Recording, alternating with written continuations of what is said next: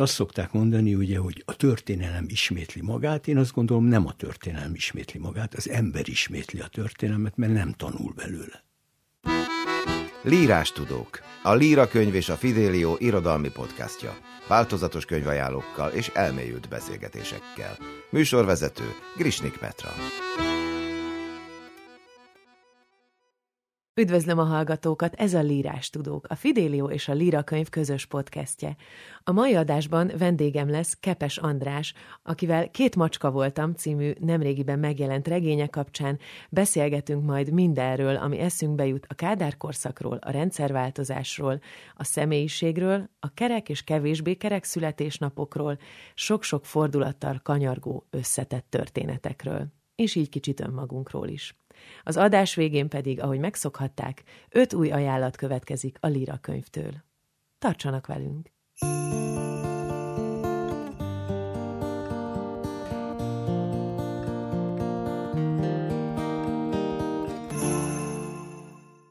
Mai vendégünk a Lírástudók stúdiójában Kepes András. Üdvözöllek, András, és köszönjük, hogy elfogadtad a meghívásunkat. Én köszönöm a meghívást. Abból az apropóból vagy ma itt, hogy beszélgessünk egy kicsit a legújabb kötetedről, ami az Open Books-nál jelent meg, ez pedig a Két macska voltam. No, de magának a könyvnek is volt egy sajátos apropója, mégpedig a te születésnapodon jelent meg ez a könyv. Nem tudom, ki szabad-e, vagy ki szereted-e mondani, hogy hányadik, de egy meglehetősen tiszteletre méltó számú születésnapodon, amit én bevallom, nem is gondoltam volna. Ez a minimum, hogy ezt mondod, igen. és, és én azt hiszem, már ebben a műsorban is beszéltem erről, vagy említettem ezt, de hogy én mindig ilyenkor úgy érzem, hogy hálás vagyok a könyvkiadóknak, hogy a te születésnapodon mi olvasók kapunk mm. ajándékot, hogy megjelent ez a könyv, és akkor, amikor elkezdtem olvasni a könyvet, és belemélyedtem, hogy végül is mi lesz a története, akkor azért úgy eszembe jutott, hogy a születésnap is egy olyan alkalom, amikor van olyan típus, vagy esetleg akármilyen személyiségtípusú ember egy bizonyos ponton a születésnapján így végig gondolja, hogy hát végül is milyen út vezetett idáig, és hogy én most ki vagyok, és hogyan lettem ez, aki vagyok. A főszereplő György is azért sokszor megáll ezen eltöprengeni, és sőt végig is követhetjük ezen az úton. Te az a fajta vagy, aki az ilyen kerek vagy kevésbé kerek születésnapjaidon így számot vetsz, vagy végig gondolod ezeket a dolgokat, vagy inkább nem állsz meg ezen töprengeni? Hát az igazsághoz hozzá tartozik, hogy a születésnapom környékén rengeteg könyv megjelenik, aminek az az oka, hogy ez nagyjából az az időszak, amikor felfut a könyvkiadás a karácsonyi vásárra. Tehát nem is annyira a születésnapomhoz kötődik, csak hát itt ugye egybeesett egy jelentős, úgynevezett jelentős születésnappal, hetvenötödik ugye ez hagyományos értelemben tényleg egy ilyen korszakhatár az ember életében. Úgyhogy igazából ennek őszintén megmondom, hogy marketing oka volt. Ez volt a marketing oka egyrészt, hogy akkor megünnepeljen engem a kiadó, egyben pedig elkezdődjön a karácsonyi felfutás. Most már azért egy kicsit túl vagyunk ezen a karácsonyi időszakon, és gondolom már elég sok olvasóhoz eljutott ez a könyv. Érkezett hozzád már visszajelzés olyanoktól, akik esetleg most találkoztak először veled, vagy pont ez a történet volt az, ami megragadta őket, és úgy érezték, hogy muszáj valami visszajelzést adniuk róla? Nagyon sokan szóltak, jelezték. Egyébként a magából, a sikerlistából, meg a könyvnek a fogyásából is az elég pontosan lehetett látni, hogy a könyv az... az siker volt. De egy mondatig még azért visszatérnék arra, hogy én szoktam-e magamat úgy végig gondolni az életemet, és aztán folytatjuk ezen a vonalon, hogy arra jöttem rá, hogy én ezt folyamatosan csinálom. És tényleg a könyv is egy kicsit erről szól, tehát ez a két macska az valójában az önreflexiót jelenti. Tehát egy embernek az önreflexióját, hogy benne két macska rendszeresen vitatkozik, játszik egymással, ugye hát az eredeti az a Karinthy idézet, hogy azt álmodtam, két macska voltam, és játszottam egymással. Most ő, szerintem Karinthinál is ez az önreflexiót jelentette, és valószínűleg azért nem állok meg a születésnapjaim alkalmával, tehát nincsenek én kijelölt napok, amikor magammal szembesítem magam, hanem nekem bármilyen apróka siker, vagy kudarc, vagy élmény az ö, megnyomja azt a gombot, amikor én elkezdek magammal tárgyalni, és azt mondom, hogy jól csinálod, vagy most megdicsérjelek, vagy inkább csak egy baracka fejedre? A kötettel kapcsolatban olyan meghatározás igénye van az embernek, hogy akkor végül is ez micsoda. És itt felmerül az, hogy ez egy családregény, de én olyat is olvastam és hallottam, hogy lélektani krimiként apostrofálja valaki, és én azt hiszem, hogy tulajdonképpen mind a kettőt rá tudnám illeszteni. Nem tudom, hogy neked van-e saját meghatározásod a saját könyveddel kapcsolatban? Hát az emberek igen különböző féleképpen próbálják mindig meghatározni, amikor egy regényt olvasnak, és ez érvényes a hétköznapi halandókra is, tehát az igazi olvasókra, nevezzük őket így, és a kritikusokra is. Na most ez valamilyen ilyen, én nem tudom, valamilyen rossz szokás, vagy nem tudom, bekategorizálásnak a szükségessége, hogy állandóan valamilyen hagyományos formába próbálják belerakni a műveket. Én ezt egyszerűen csak egy regénynek nevezem, mert valóban van benne egy családi szál, tehát foghatjuk fel úgy is, hogy ez egy családregény.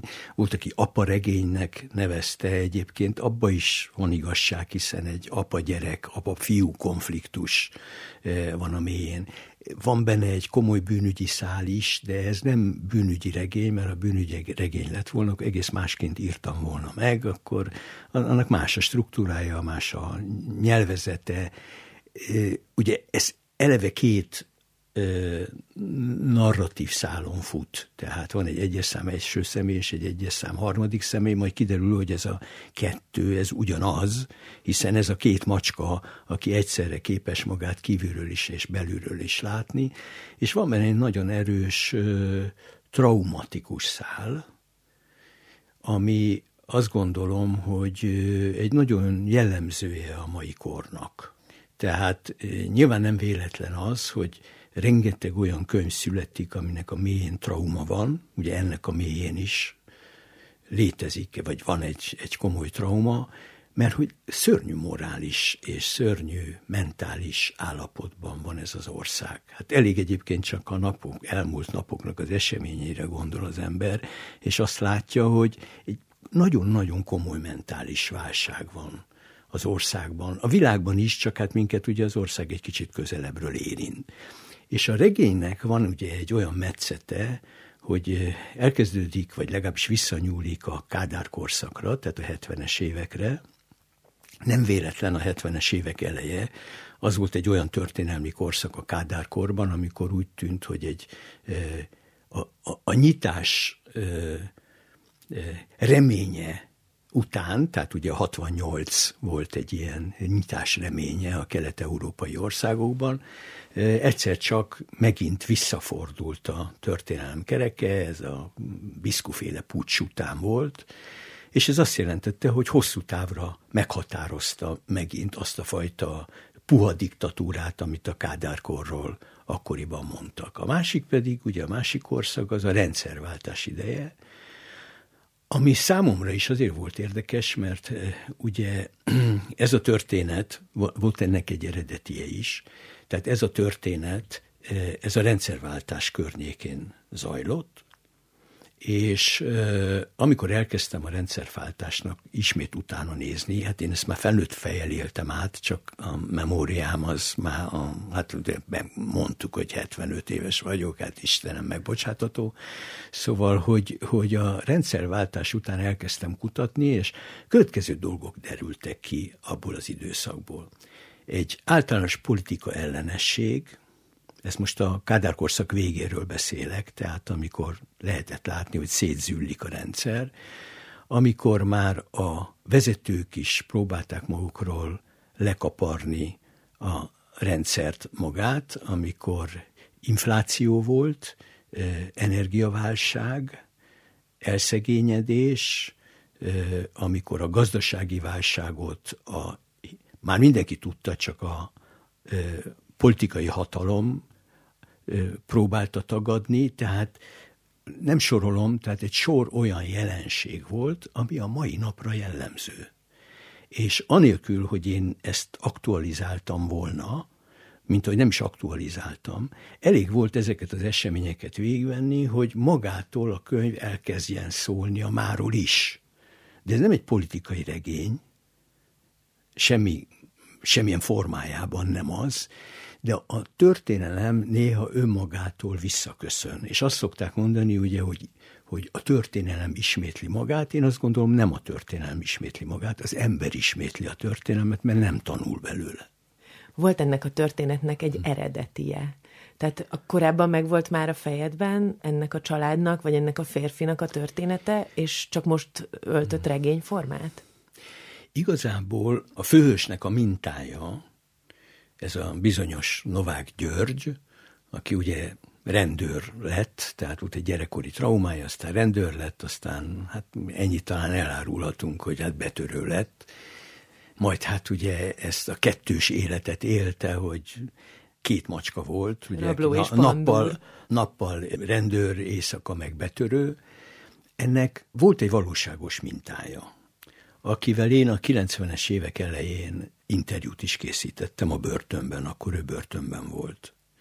És nem így hívták, nem ilyen volt az életen, nem ott élt, nem ott lakott, nem olyan volt a felesége, tehát egy csomó minden nem ilyen volt, mondhatni semmi nem ilyen volt, de az eredeti minta, hogy általában azt gondolom, hogy a regények azok így születnek, vagy a regények, mondjuk egy azt, hogy a regények egy része így születik, hogy vannak eredeti minták, nem is egy, hanem több is, és akkor ezekből a szerző összegyúrja a maga karaktereit. Tehát itt is az egyik karakter, az, ez az eredeti rendőr volt, volt ebben a figurában egyébként vannak más karakterek is belegyúrva, tehát ez a gyerekkorban lenézett, el nem fogadott, megnyomorított ember, aki egy bizonyos ponton túl lázad a környezete ellen is, tehát a bűncselekményt végül is azért követi el, mert ezzel lázad, és ezzel akarja titkon bebizonyítani, hogy őt ne nézzék le. Ez egyébként azt gondolom, hogy egy viszonylag hiteles reakció ebben a formában, kicsik gyerekkortól is, tehát nem feltétlen kell betörni, elég olyan csintálanságokat csinálni egy iskolai osztályban, ami deviánsnak tűnik, és lénkoromban is teljesen normális volt ez. Szóval, hogy én sokáig nem tudtam mit kezdeni ezzel én eredeti riportalanyommal, és fura módon, amikor évekkel később az egyik riportkötetembe is, riportformában megírtam azt a műsort, akkor néhányan, akik elolvasták, azok azt mondták, hogy te, ez sokkal jobb, mint a Viszkis Labla. Miért nem csinálsz ebből valamit? Hát abból ilyen, meg nagyon nagy hős lett, meg siker lett, és, és mondtam, hogy ez, ez nem az a történet.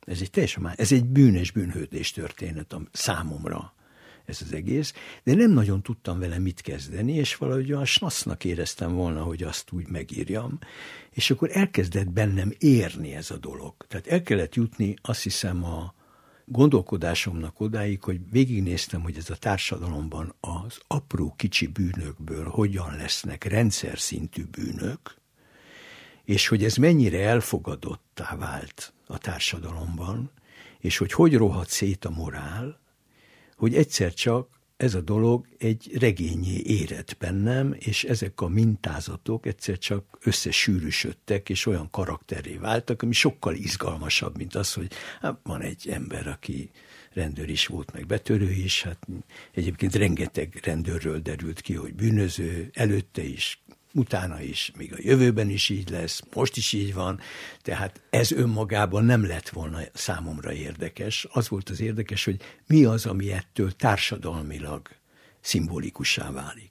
Számomra az volt egy, egy ilyen nagyon éles felismerés egy ponton, hogy eh, ahogy kezdődik a regény, ott látunk egy kihűlő félben lévő házasságot, és egy ebben magányosan létező férfit, aki be van ugye tagozódva egyfajta rendszerbe, ekkor még nem ismerjük az ő hozott traumáit, csak látjuk, érezzük azt, hogy valahogy ő bele van szürkülve, és bele van tespedve valamibe. És én nem is a lázadást vettem ebben észre, mert azt gondoltam, hogy na most következik valami életközepi válság, és ez fogja kirobbantani a, aztán a, a cselekmény többi részét. Én valahogy azt éreztem egy ponton, hogy ő megörült annak, hogy végre talált valamit az életében, Amiben amit sikeres. ő irányít. Hát így van. Ez, ami ami csak is az Igen. ő kontrollja alatt van, senkinek nem kell megfelelnie, és amikor megfogalmazódik benne először a gondolat, hogy ő egy tökéletes betörő lehetne, akit soha nem fognak elkapni, az tulajdonképpen az első olyan sikertörténet az ő fejében, amiben, amiből ő jöhet ki győztesen. Abszolút így van, igen. Nagyon jó, hogy ezt mondod egyébként. Egy kisgyereknél, sőt, azt lehet mondani, az ember életében az egyik és első legfontosabb pillanat az, hosszú pillanat, a gyerekkor, hogy elfogadják őt, vagy nem fogadják el. Tehát ugye ezt a pszichológusok leszokták írni, hogy az ember élete arról szól kicsi gyerekkorban, hogy látod, mama, mit bírok meg? Meg nézd, papa, büszke vagy rám? Ugye ezt az ember megkapja a gyerekeitől, ezeket a kérdéseket.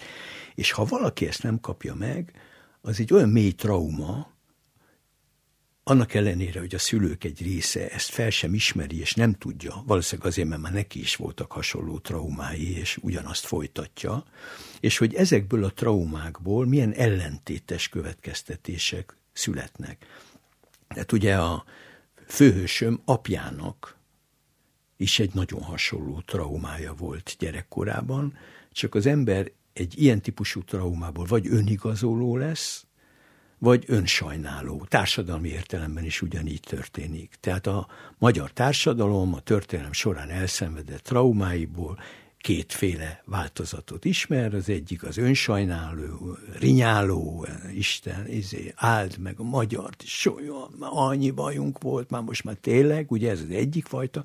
A másik meg a meldöngetés, hogy mi vagyunk a legjobb nemzet. Egyik se igazán működik egészségesen, és a személy szinten, emberi szinten is ugyanez zajlik, ugye a apa és a fia esetében. Most a fiánál az érdekes még, hogy ő egy bizonyos idő után az önsajnálatból átvált önigazolóvá, de ezt csak a bűnben tudja elképzelni. És hogy mi van akkor, amikor ő egyszer csak szembesül ezzel. Nem akarom a regény végét elmondani, mert azon általában nagyon megdöbbentek. Minden regényem végén állandóan megdöbbennek, mert mindig mást várnak, mint ami. Ráadásul ami... ebben a regényben nagyon sok fordulat van, tehát mindig, igen, amikor de... elérkezünk valami nyugvóponthoz, és látszólag megértettem, hogy na ez a történet, de hát odasandítok, és látom, hogy még mindig van kétszáz oldal, valószínűleg akkor ez a feldolgozás része lesz most, de nem, mert újabb és újabb fordulatok történnek, viszont ebben is azt vettem észre, hogy te mindig adsz valahogy ennek a te főszereplődnek ezen a nyugvóponton egy választási lehetőséget. Most ennyit megtudtál, most itt tartasz. Akarod-e még tovább felfejteni ezt, vagy most már megvan az a biztonságos ismereted, aminél nem akarsz tovább menni, mert nem akarsz további sebeket föltépni, de ez a bizonyos Novák György, ez nem tud megállni. Addig megy, amíg a teljes kerek történetet meg nem kapja, és amíg minden részletet meg nem tud arról, hogy mi vezetett odáig, hogy ő most az, aki. És itt tudod, milyen fura az egészben, hogy ez, én, én nem úgy írok, hogy kis cédulákon elkészítem, és akkor az elejét tudom, van egy elképzelésem a végéről is, ami rendszerint totálisan megváltozik, és hagyom magam vezetni a, a karakterek logikájától, és néha megpróbálom eltéríteni arról az útról, és akkor ágálnak, és azt mondják, hogy ez így nem logikus, így nem viselkedik ember, és akkor azt ki kell vágnom azt a részt, és, és menni utánuk. Tehát ez a fordulatoknak a jelentős része egyébként, amiről beszéltél, azok nekem írás közben születnek. Tehát olyan, mintha a karakter, nem a jó Isten, mert ugye szokták mondani, hogy akkor az Isten vezeti a tollat. Nem, én azt gondolom, hogy talán nem, illetve nem tudom, mert még ilyen közvetlen kapcsolatban nem beszéltünk irodalomról. Másról igen, de irodalomról nem beszéltünk. De hogy, hogy a karaktereknek van egy saját pszichés logikája, ami működőképes, és ha az ember ezt megtalálja, akkor valószínűleg teljesen normális, hogy milyen irányt vesz. Akkor válik hitelessé egy karakter és egy regény. És nekem ez írás közben a legizgalmasabb dolog, hogy elkezdek írni, és egyszer csak én magam csodálkozom rajta. Én belázasodok. Most is elkezdtem egy regényt, csak úgy azt hittem, hogy novella lesz belőle, és már teljesen máshol tart, mint ahol én gondoltam, és szóval nagyon-nagyon érdekes dolog. Én nem tudom, hogy mások is így működnek-e, valószínűleg különböző féleképpen működnek az emberek, de szerintem így a legérdekesebb. Minden esetre ezen a könyvön nagyon érződik, hogy te egy folyamatos párbeszédben voltál ezzel a Györgyel, és hogy, hogy tényleg időnként ő volt az, aki, aki nem tudom, rád szólt, hogy de menjünk tovább, itt most igen, nem lehet még megállni. És én azért nagyon szívesen belebeszélem a lírai énbe általában az írót, uh-huh. tehát mindig vágyom arra, ha már az ember kategorizálási uh-huh. vágyáról van szó, hogy én mindig vágyom arra, hogy az íróból, a szerzőből is valamit kivegyek magamnak, hogy aha, itt most tetten értem, hogy ő az most uh-huh. magát írta bele. És valahogy nekem itt van egy párhuzam, aközött, hogy van egy végül is tényleg nyomozással foglalkozó, rendőrségen dolgozó valaki, aki az életét is így nyomozza ki módszeresen és megállás nélkül, és van még egy olyan foglalkozás, ami tulajdonképpen számomra erről szól, és az a riporteré, hogy van egy ember, van egy történet, amit én minden szegletében meg akarok ismerni, mert csak akkor fogom, fogom elégedettel letenni a tollat, vagy kikapcsolni a kamerát, hogyha körbeért ez a történet. És én itt, és cáfolj meg, vagy erősíts meg, de téged fedeztelek fel ebben a karakterben, hogy te így jársz utána történeteknek, és te így fejtesz fel emberi sorsokat, amik az érdeklődésedet ennyire megragadják. Ez érdekes, amit mondasz, mondjuk erre én így nem gondoltam.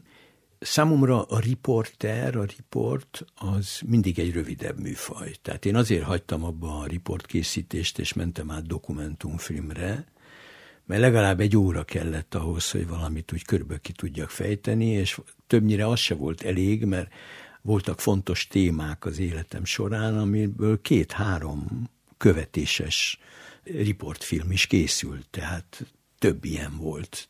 Tehát egyszer csak eljutottam odáig, hogy úgy látszik, a riport az biztos, hogy rövid, a dokumentumfilm is rövid, mert ha egy életet akarok követni, azt nem lehet megcsinálni egy egyórás dokumentumfilmben, úgyhogy így jutottam el a regényhez, mert azt mondtam, hogy a regény talán egy olyan méretű dolog, amiről azt gondolom, hogy végig tud járni egy hosszabb, hosszabb utat. Tehát nekem abból a szempontból, hogy a riporter is tényleg egy ilyen kutató, tehát a tényfeltáró riporter az gyakorlatilag a nyomozónak a pandanja, csak nem bűnügyi területen, hanem az élet más területein.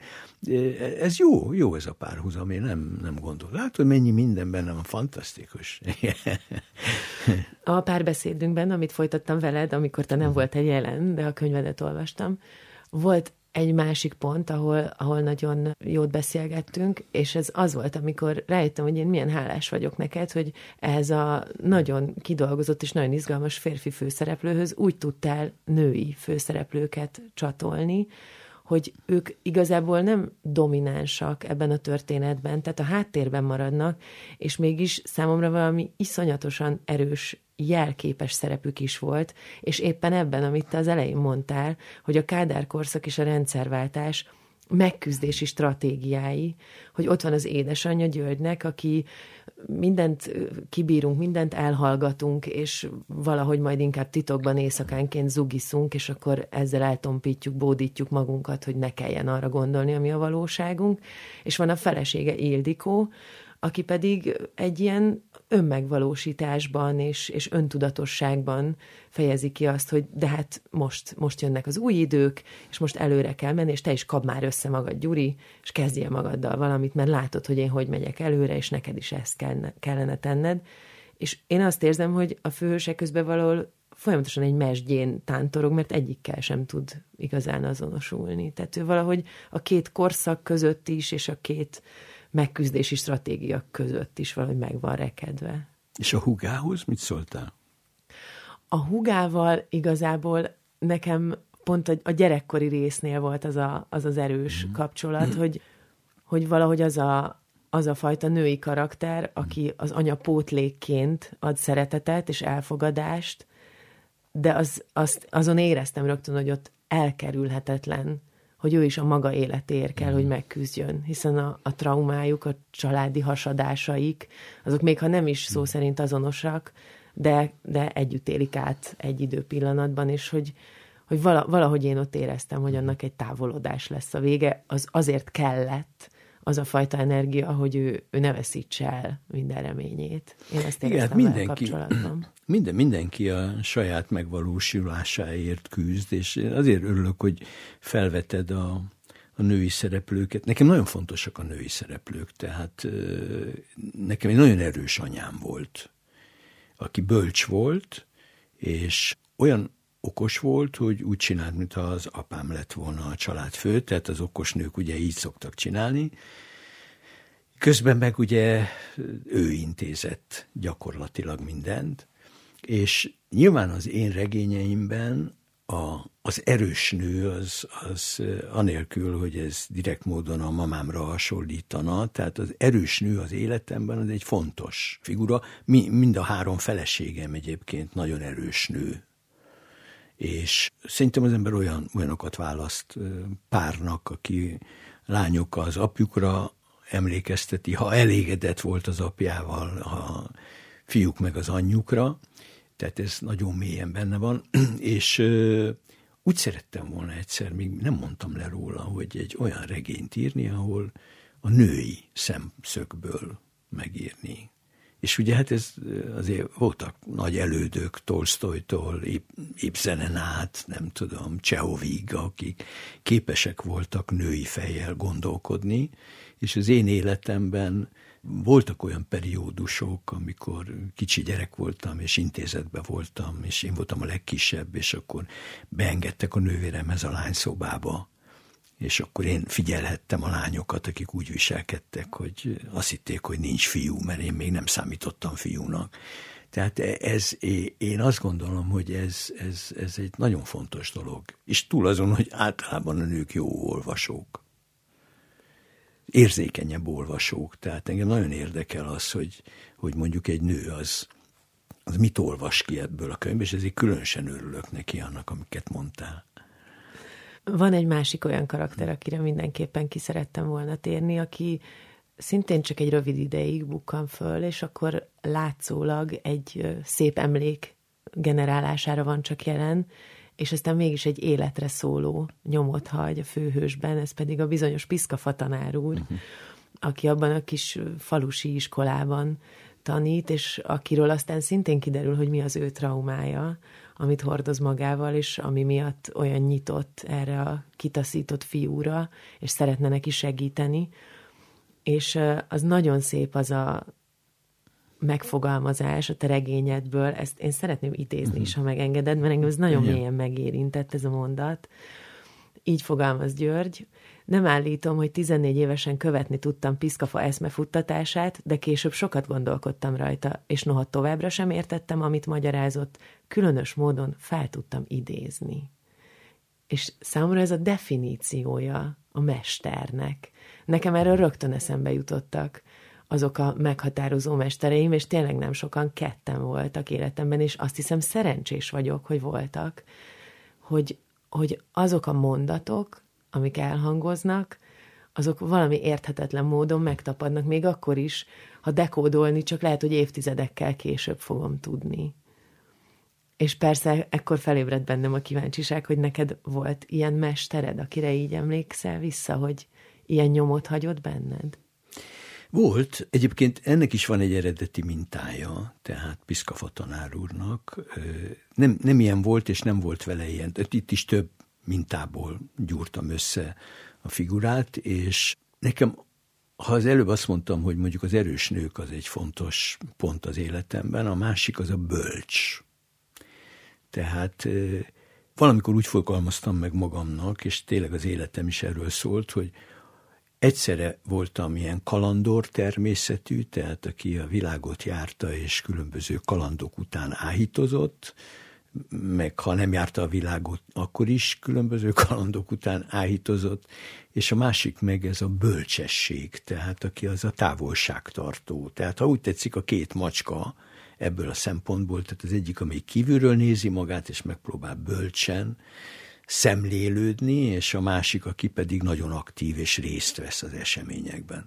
Most aki az eredeti, tehát egy kicsit hasonlított a Piszkafa tanár úrra, volt egy kémia tanárunk az iskolában, én kémiából nagyon gyatra voltam, tehát, és későn értettem meg ezt az embert, aki hihetetlen távolságtartó és misztikus volt, azt hiszem egy erősen vallásos ember, és nagyon sok gyereke volt. Ő járt ilyen hosszú lóden kabátba, neki egyébként Kukac volt a gúnyneve az iskolában, és ez annyira általános volt, hogy volt olyan szülő, aki nem is tudta, hogy van neki erre. Azt hitte, hogy ez az igazi neve, és akkor bement, és kereste Kukac tanárulat, és, tehát, és ő, ő volt ilyen, hogy és ezt is később értettük meg, tehát ilyen pszichológiai megfigyelései voltak. Tehát valaki lejtett egy tollat mondjuk az asztalról, és felszólította gyorsan, és azt figyelte, hogy először lehajol és fölemeli a tollat, és csak utána fordul a tanár úrhoz, vagy ott hagyja a tollat a földön, és rögtön a tanár úrhoz megfelelően fordul, és hogy ebből ő különböző pszichológiai következtetéseket vont le. Tehát egy ilyen hihetetlen izgalmas ember volt, amit akkor nem is értettünk. Tehát később elkezdtem gondolkodni ezeken a mozdulatain, meg félmondatain, hogy ez milyen olyan fura, miért volt ő más, mint az összes többi. Na, tehát ő volt az egyik minta, a másik minta pedig volt nekem a rádióban egy főnököm, a Vajda Márton, Marci bácsi, aki nagyon sok mindenki számára a bölcs öreg volt. Tehát nálam idősebb generációban engem megelőző nagy nevek is, azok, ha valami gondjuk volt, akkor a Marci bácsit lehívták a pagodába, és akkor a Marci bácsi erre mindig tudott ilyen fantasztikus, helyes mondatokat mondani. Tehát olyanokat, ami, ami rögtön helyre billentette az embert. És egy picikét őt is próbáltam belegyúrni a Piszkafa tanár úrba, aki, hát ez el is hangzik valahol a regényben, tehát, hogy a piszkafaság, ugye ez azt jelenti, ez neki azért nagyon tetszik, amikor kiderül, hogy Piszkafa az ő gúnyneve, mert ugye a parázs, amikor elkezd elhamvadni, és a piszkafával megpiszkálják, akkor fellobban a láng, és hogy ő ezt tudatosan az életében vállalja, hogy tanárként ez a feladata, hogy mindig megpiszkálja a parazsat, mert tudja, hogy abból láng lesz, és hogy akkor lobogjon az a gyerek. Na most, szóval ezek a, az ilyen bölcs figurák, ezek, ezek az életemet általában végigkísérték, és a, a mai napig egyébként a Marci bácsinak vannak olyan mondatai, amik bennem megvannak. És volt, van egy-két ilyen ember, tehát mit tudom én, Elliot Aronson, a szociálpszichológus, ugye a társas lény. Ő vele a mai napig egyébként ilyen nagyon közeli, szerelmetes barátságban vagyunk, az Elliot már kilencvenkét éves, gyakorlatilag vak, és éppen a napokban írt, tehát, hogy évekig nincs köztünk semmi, de ha meg, találkozunk, vagy levelet írunk, akkor ugyanott folytatjuk, ahol, ahol akkor abba hagytuk, és e, most, amikor kilencven éves volt, akkor a családja azt kérte, hogy mondta, hogy az Eliotnak az a vágya, hogy szeretné tudni, hogy milyen nyomot hagyott a világban, mert most már öreg, és akkor hát nem lehet tudni, hogy mikor megy el, és hogy felsorolt néhány barátot, hogy azoktól úgy szeretné tudni, hogy milyen nyomot hagyott bennük, és akkor írt a család, hogy én is rajta vagyok ezen a listán. És akkor elmeséltem az Eliotnak, hogy én valamikor régen jártam ilyen agykontrollra, és ugye az agykon mindenfélere jártam. És az agykontrollban van egy olyan megoldás, hogyha valami konfliktusa vagy problémája van az embernek, akkor ugye le kell menni alfába, meg kell álmodni egy helyszínt, ami számunkra fontos, és kell találni egy olyan gurút, egy mestert, akinek felvethetjük ezt a problémát, és akkor itt lent ebben a meditatív, aktív meditációban erre választ fogunk kapni, és akkor megírtam az Eliotnak, hogy most akkor elárulhatom, hogy ő, ő volt az nekem, amitől hát természetesen gondolom jól esett neki, hogy elég mély nyomot hagyott, ő már sehol nem lesz, de ha én lemegyek aktív meditációba, ott lesz az Eliot, és választ fog adni ezekre a kérdésekre. Szóval ezek van kettő, van, mit tudom én, a Alexander Trauner, aki ugye Trauner Sándor volt, és aki nekem egy ilyen nagy öreg bölcs barátom volt, ugye a huszadik század talán leghíresebb filmdíszlet tervezője, összes nagy francia filmnek ő volt a filmdíszlet tervező, aztán tíz évig Billy Wilderrel Hollywoodban dolgozott, és ő, ő vele volt még, még egy ilyen kapcsolatom, hogy egy-egy mondat csak, tehát mit tudom én, azt mondta, hogy arra vigyázz, hogy soha ne vedd magad túl komolyan, mert az szörnyű unalmas. És akkor szóval ilyenek, amiről ugye hétköznapi embernek lehet, hogy elsuhan a füle mellett, meg meg sem marad.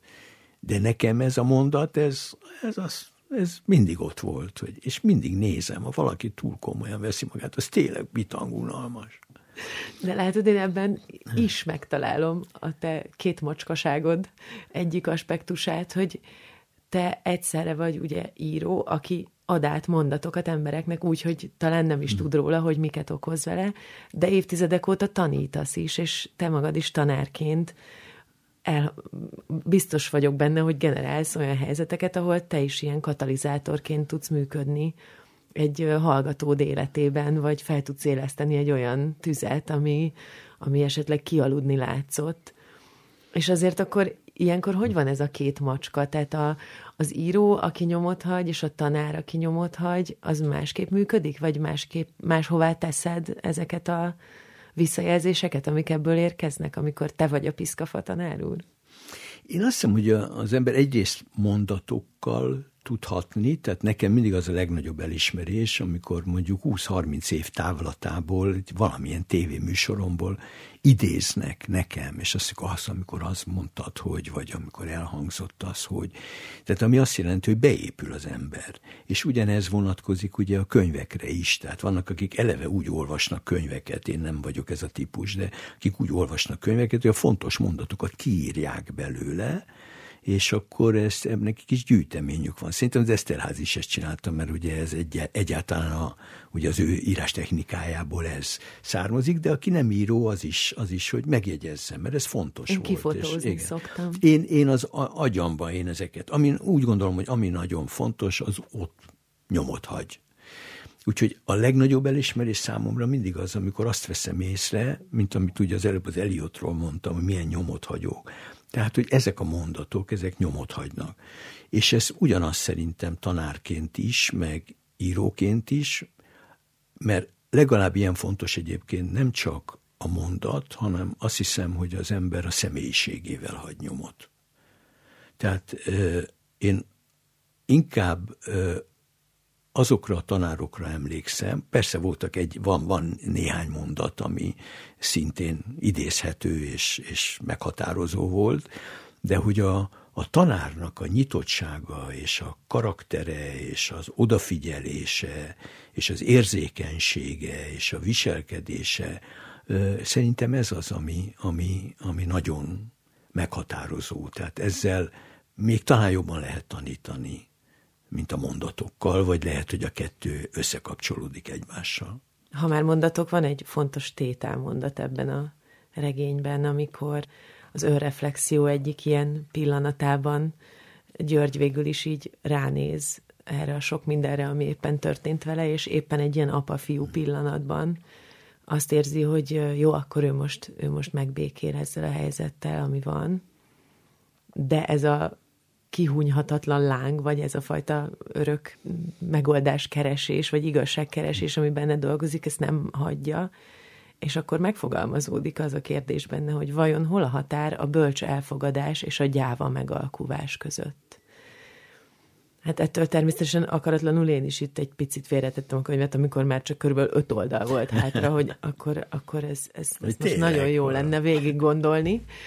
És ez egy ilyen érdekes kis cezúra, ott épp a vége előtt egy pillanattal. És uh, nem tudom, hogy neked van-e erre a kérdésre válaszod, vagy ha nincs, akkor ezzel a könyvvel közelebb tudtál-e kerülni ehhez a válaszhoz mégiscsak? Az én válaszom az az, hogyha az ember változtatni tud azon, vagy változtatni tudna azon, amivel nem elégedett, és mégse teszi, az megalkuvás. Ha nem tud változtatni rajta, és ezt felismeri, akkor nincs más választása, mint a bölcs belenyugvás. Tehát számomra ez a megkülönböztetés a kettő között. Aztán, hogy az ember mekkorát hazudik magának, hogy azt mondja, hogy ez megváltoztathatatlan csak azért, hogy gyáván megalkudjon, az egy másik kérdés. Tehát az alapvető kérdés az, hogy fölismerjük-e, hogy mi az, ami megváltoztatható, és mi az, ami nem, és tényleg hajlandók vagyunk-e változtatni rajta, nem belenyugodni, vagy azt mondjuk, hogy hát most bölcsen belenyugodtunk, holott egyszerűen csak szaremberek vagyunk. Nekem valahogy fizikailag fogalmazódott meg az e közötti különbség, amikor elméláztam ezen, hogy azt érzem, hogy azok a megalkuvásaim, amiket teherként cipelek, tehát ami egy súly, és azok az elfogadásaim, amiket letettem, és Aha, nem, ez jó. nem nyomnak engem. Ez jó. Nagyon köszönöm neked ezt a regényt, ami, hogyha apa regény, és hogyha az erős nők ennyire foglalkoztatnak, akkor hát, ha hamarosan követi egy anya regény. Én nagyon szurkolok az erős nőknek, hogy szólaljanak meg a te hangodon, és most nagyon köszönöm, hogy eljöttél, András, és mindezeket elmesélted nekünk. Én megköszönöm ezt az okos, megértő kérdezést, úgyhogy mind a ketten jól éreztük munkat, ezek szerint köszönöm. Azt hiszem, igen. Köszönöm.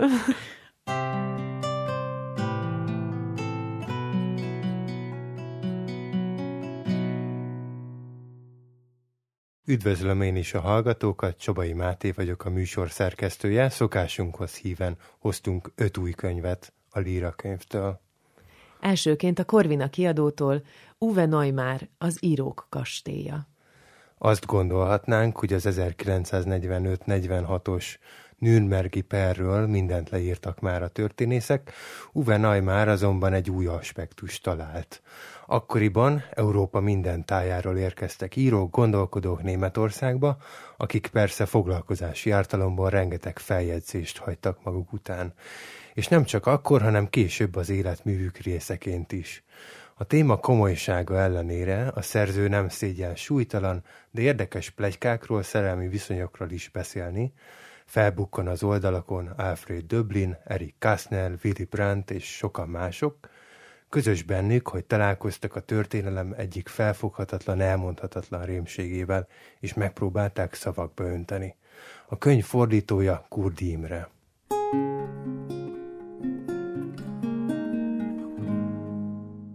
Következő ajánlatunk Két Summerscale-től a Fóbiák és mániák című kötet, az Ateneum kiadványa. Ez a könyv leginkább lexikonnak nevezhető, és mindenféle rögeszme megtalálható benne, bizonyára olyanok is, amik egy-egy olvasóját is jellemzik, talán úgy is, hogy még nem is tud róla. Találomra csak néhány érdekességet kiválasztottunk, ami talán ismertebb az odontofóbia, például az a kóros félelem a fogorvosi kezelésektől, vagy a tihotrillomániás ember, aki kényszeresen és módszeresen tépi, húzza a saját haját. No hát ezekhez képest az entomofóbia, azaz a rovaroktól való iszony, igazából egy bájosan normális dolognak hangzik, egyébként Salvador Dalí is ettől szenvedett. Tehát forgassák, olvassák ezt a könyvet, és mi mást kívánhatnánk, mint hogy minél kevesebb szer ismerjenek magukra benne. A kötet fordítója Molnár Csaba.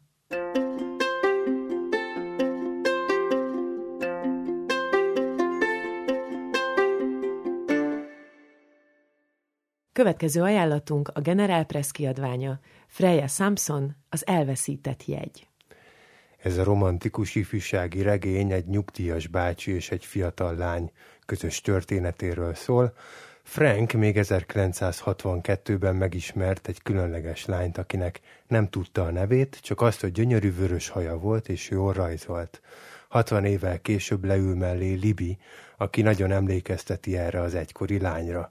Ketten összebarátkoznak, és mivel Libbynek nincsen más dolga, elhatározza, hogy segít megtalálni Franknek a régi kiszemeltjét. A regényt Szigeti Judit fordította.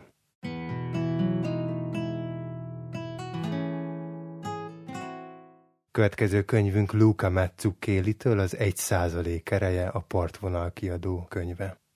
Ez az önsegítő könyv arra neveli az olvasóját, hogy alakítson ki szokásokat, rutint, méghozzá olyanokat, amik a legsikeresebb embereket is vezetik. A szerzője egy olasz coach, aki azt vallja, az ember a szokásainak összessége. Öt év múlva pedig azok leszünk, amilyen szokásaink vannak. A könyv végén még kétszer tizenhat gyakorlatot is ismertet, amikkel fejlődhet az olvasó.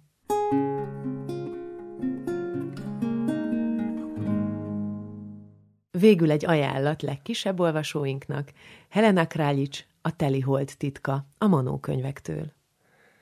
Ez a mesekönyv arról szól, mit éreznek az állatok, amikor a fogyóholdat figyelik, megtanít arra, hogy milyen fontos egymásnak beszélni a félelmeinkről, aggodalmainkról, és milyen lényeges a közös mesélés.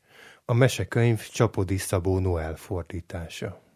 Köszönjük, hogy most is velünk tartottak, tegyenek így a következő adásban is. Mi újra itt leszünk, új mesékkel, új történetekkel.